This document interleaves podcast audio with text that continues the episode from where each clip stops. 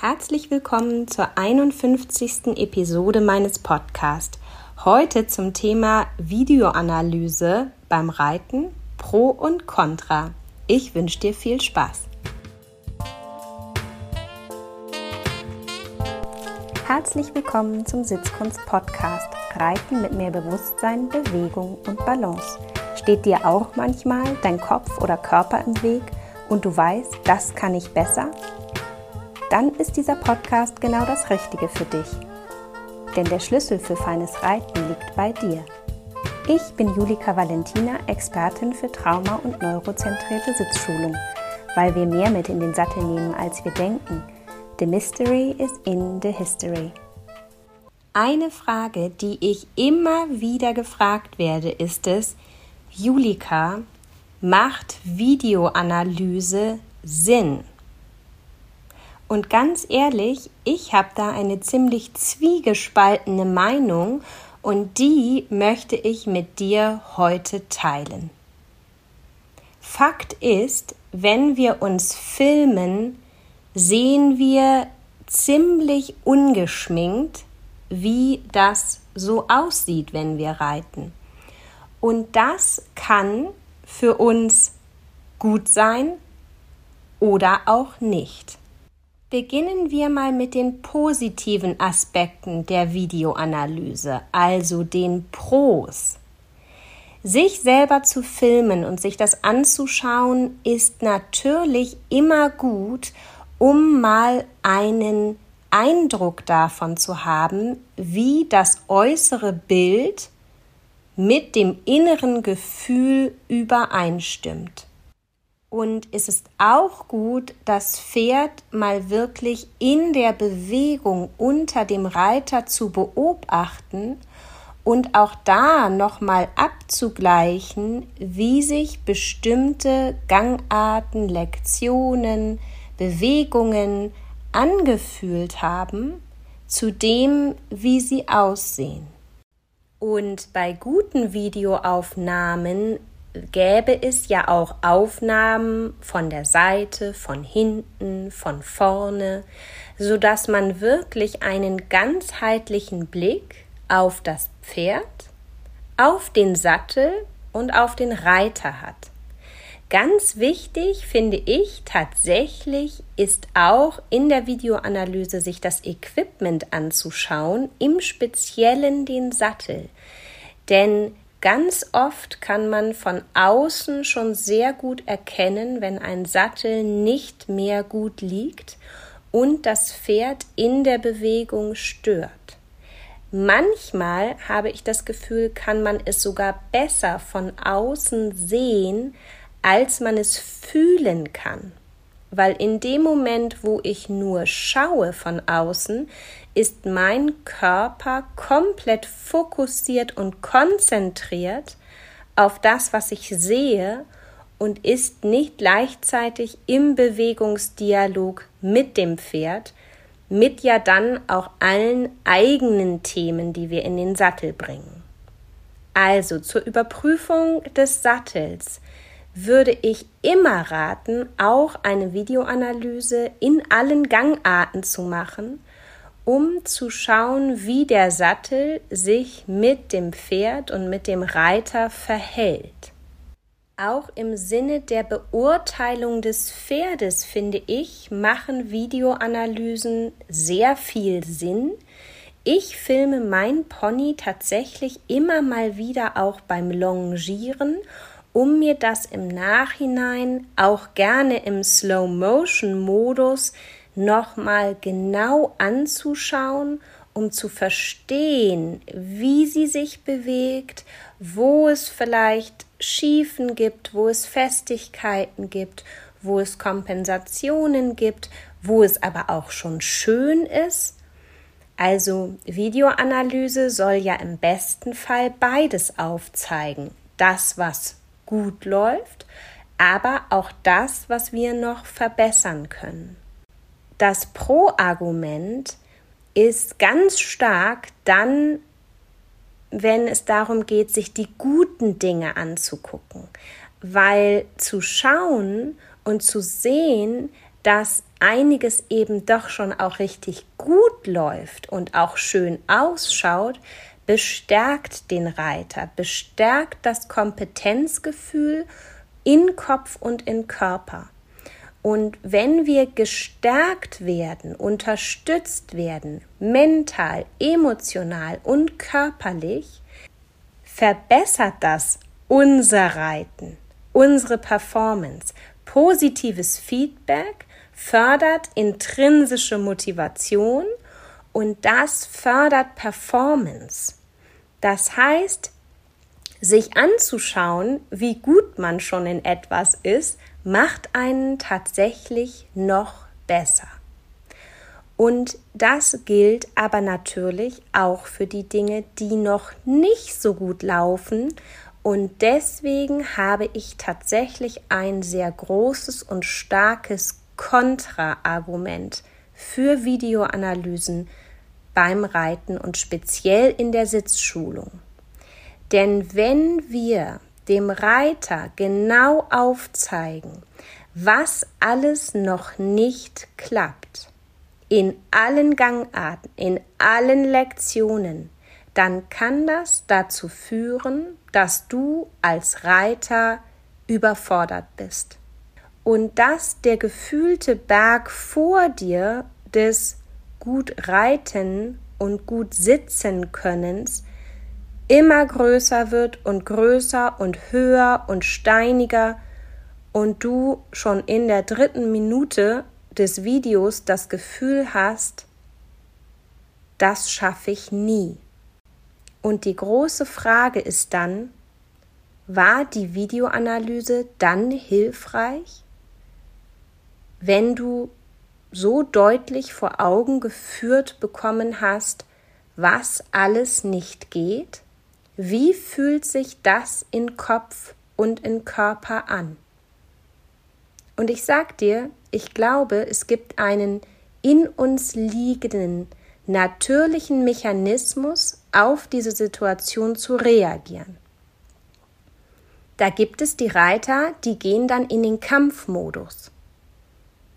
Aus der Überforderung heraus, der ganzen negativen Informationen sagen sie, jetzt erst recht. Der Berg ist hoch, dann brauche ich andere Schuhe. Dann brauche ich anderes Equipment. Wenn wir das übertragen ins Reiten, heißt es, um Gottes Willen, jetzt erst recht, jetzt buche ich jeden Sitzschulungskurs, jetzt nehme ich regelmäßig Unterricht, jetzt kaufe ich mir neue Stiefel, der Sattler muss kommen. Und diese Reiter lassen dann nichts aus, um irgendwie zu schaffen, diesen Berg zu erklimmen. Das Problem ist, dass sie oft auf dem Weg im Hamsterrad landen. Und neuronal betrachtet ist das kein guter Weg und auch keine gute Lösung. Denn wenn etwas zu viel ist, zu viele Baustellen gleichzeitig, dann findet unser Gehirn und unser Nervensystem das eher so semi-gut, ist nicht so richtig begeistert und es kann sogar sein, dass unser System so gestresst sein wird, dass es noch mehr Bewegungsblockaden im Körper aktiviert, um sicherzugehen, dass das Ganze hier überhaupt noch irgendwie eine sichere Aktion ist. Denn wir müssen immer im Kopf haben, dass für unser Gehirn und für unser Nervensystem das Wichtigste überhaupt das Überleben ist. Und wenn wir zu viel Stress erleben, Überforderung, Ohnmacht, nicht wissen, wie wir das jetzt schaffen sollen, dann aktivieren sich in uns womöglich schon Kampf- oder Fluchtsysteme. Über Kampf habe ich schon gesprochen. Kampf in diesem Sinne wäre so eine Art Aktionismus in alle Richtungen gleichzeitig, oft wenig effektiv, oft überfordernd und oft eben gar nicht veränderungsbringend, aber sehr ermüdend. Reiter können aber auch in so einem Moment der Überforderung in eine Art Fluchtverhalten gehen und einfach alle Schotten dicht machen und sagen, der Berg ist so hoch, ich werde es nicht mehr lernen. In diesem Leben, ich werde es nicht mehr lernen. Ich höre einfach auf zu galoppieren. Ich reite nur noch Schritt und Trab. Streng genommen, wenn wir das neuronal betrachten, ist das ein Fluchtmodus. Oder vielleicht auch schon ein Freeze-Modus, sich totstellen. Ich höre auf zu reiten. Ich glaube, ich bin zu alt dafür. Kommt dir das bekannt vor? Und deswegen gebe ich jetzt mal die Frage zurück. Videoanalyse in der Sitzschulung? Sinnvoll oder nicht sinnvoll? Und ich glaube, es gibt eine Lösung. Und diese Lösung ist für mich, Videos zu nutzen, aber sehr achtsam, sehr zielgerichtet und nur zu einem Thema. Dann kann es nämlich schon nicht mehr so einfach passieren, dass der Reiter überwältigt wird von allen Informationen, die es in dem Video über das Pferd, über das Equipment, den Sattel und über ihn selbst gibt, sondern es macht dann Sinn, ganz zielgerichtet sich zum Beispiel das Antraben anzugucken.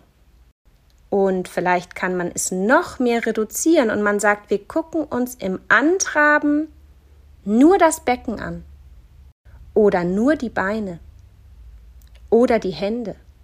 Oder wir gucken uns im Antraben mal nur deinen Gesichtsausdruck an oder die Spannung im Körper. Das heißt, ich glaube, damit Videoanalysen wirklich sinnvoll sind und denjenigen nicht überfordern, geht es darum, vorher zu überlegen, was will ich denn rausfinden? Worum geht es mir denn? Damit ihr mit dem Video danach wirklich auch gut arbeiten könnt. Ich mache das manchmal im Unterricht, dass ich so ganz kurze Sequenzen aufnehme. Gerade dann, wenn ich das Gefühl habe, dass sich die innere Wahrheit des Reiters nicht mit meinem Auge deckt. Und ein ganz klassisches Beispiel ist dabei, das vor oder hinter der senkrechten Linie sitzen. Mit dem Oberkörper. Kennt ihr das, dass euer Reitlehrer schon mal gesagt hat, du musst mehr zurück oder du musst mehr vor und es hat sich für euch richtig falsch angefühlt und euer gesamtes System von Kopf und Körper hat gesagt, nee, der Reitlehrer hat, glaube ich, einen Knick in der Linse, das kann nicht gerade sein, das fühlt sich total nach vorne gelehnt an oder nach hinten gelehnt, je nachdem, wo euer Thema ist. Und in so einem Fall mache ich total gerne mal eine kurze Videosequenz und zeige das dem Reiter. Und, das ist immer ganz lustig, der sagt natürlich dann so, was? Krass, das hat sich ganz anders angefühlt. Und in diesem Rahmen macht Videoanalyse total viel Sinn. Gerade dann, wenn man danach dann nochmal eine Korrektur durchführt, den Reiter ausprobieren lässt, es nochmal filmt, um ihm auch zu zeigen, dass er fähig ist, Veränderung durchzuführen. Mein Fazit zum Thema Videoanalyse ist also, wirklich darauf zu achten, was will ich erreichen? Was will ich erreichen mit der Videoanalyse? Um dann ganz zielgerichtet zu filmen und sich das auch zielgerichtet anzuschauen. Ganz wichtig ist, dass das Nervensystem, der Kopf und der Körper dabei nicht überfordert werden, sondern versucht da auch mit euch liebevoll umzugehen. Es nützt euch nichts, euch selbst eine Bankrotterklärung zu geben. Das wird euch nicht besser machen. Das wird das Ohnmachtsgefühl und die Hilflosigkeit eher verstärken. Macht Videoanalyse für euch also gut verdaulich. Und mit gut verdaulich meine ich gut integrierbar.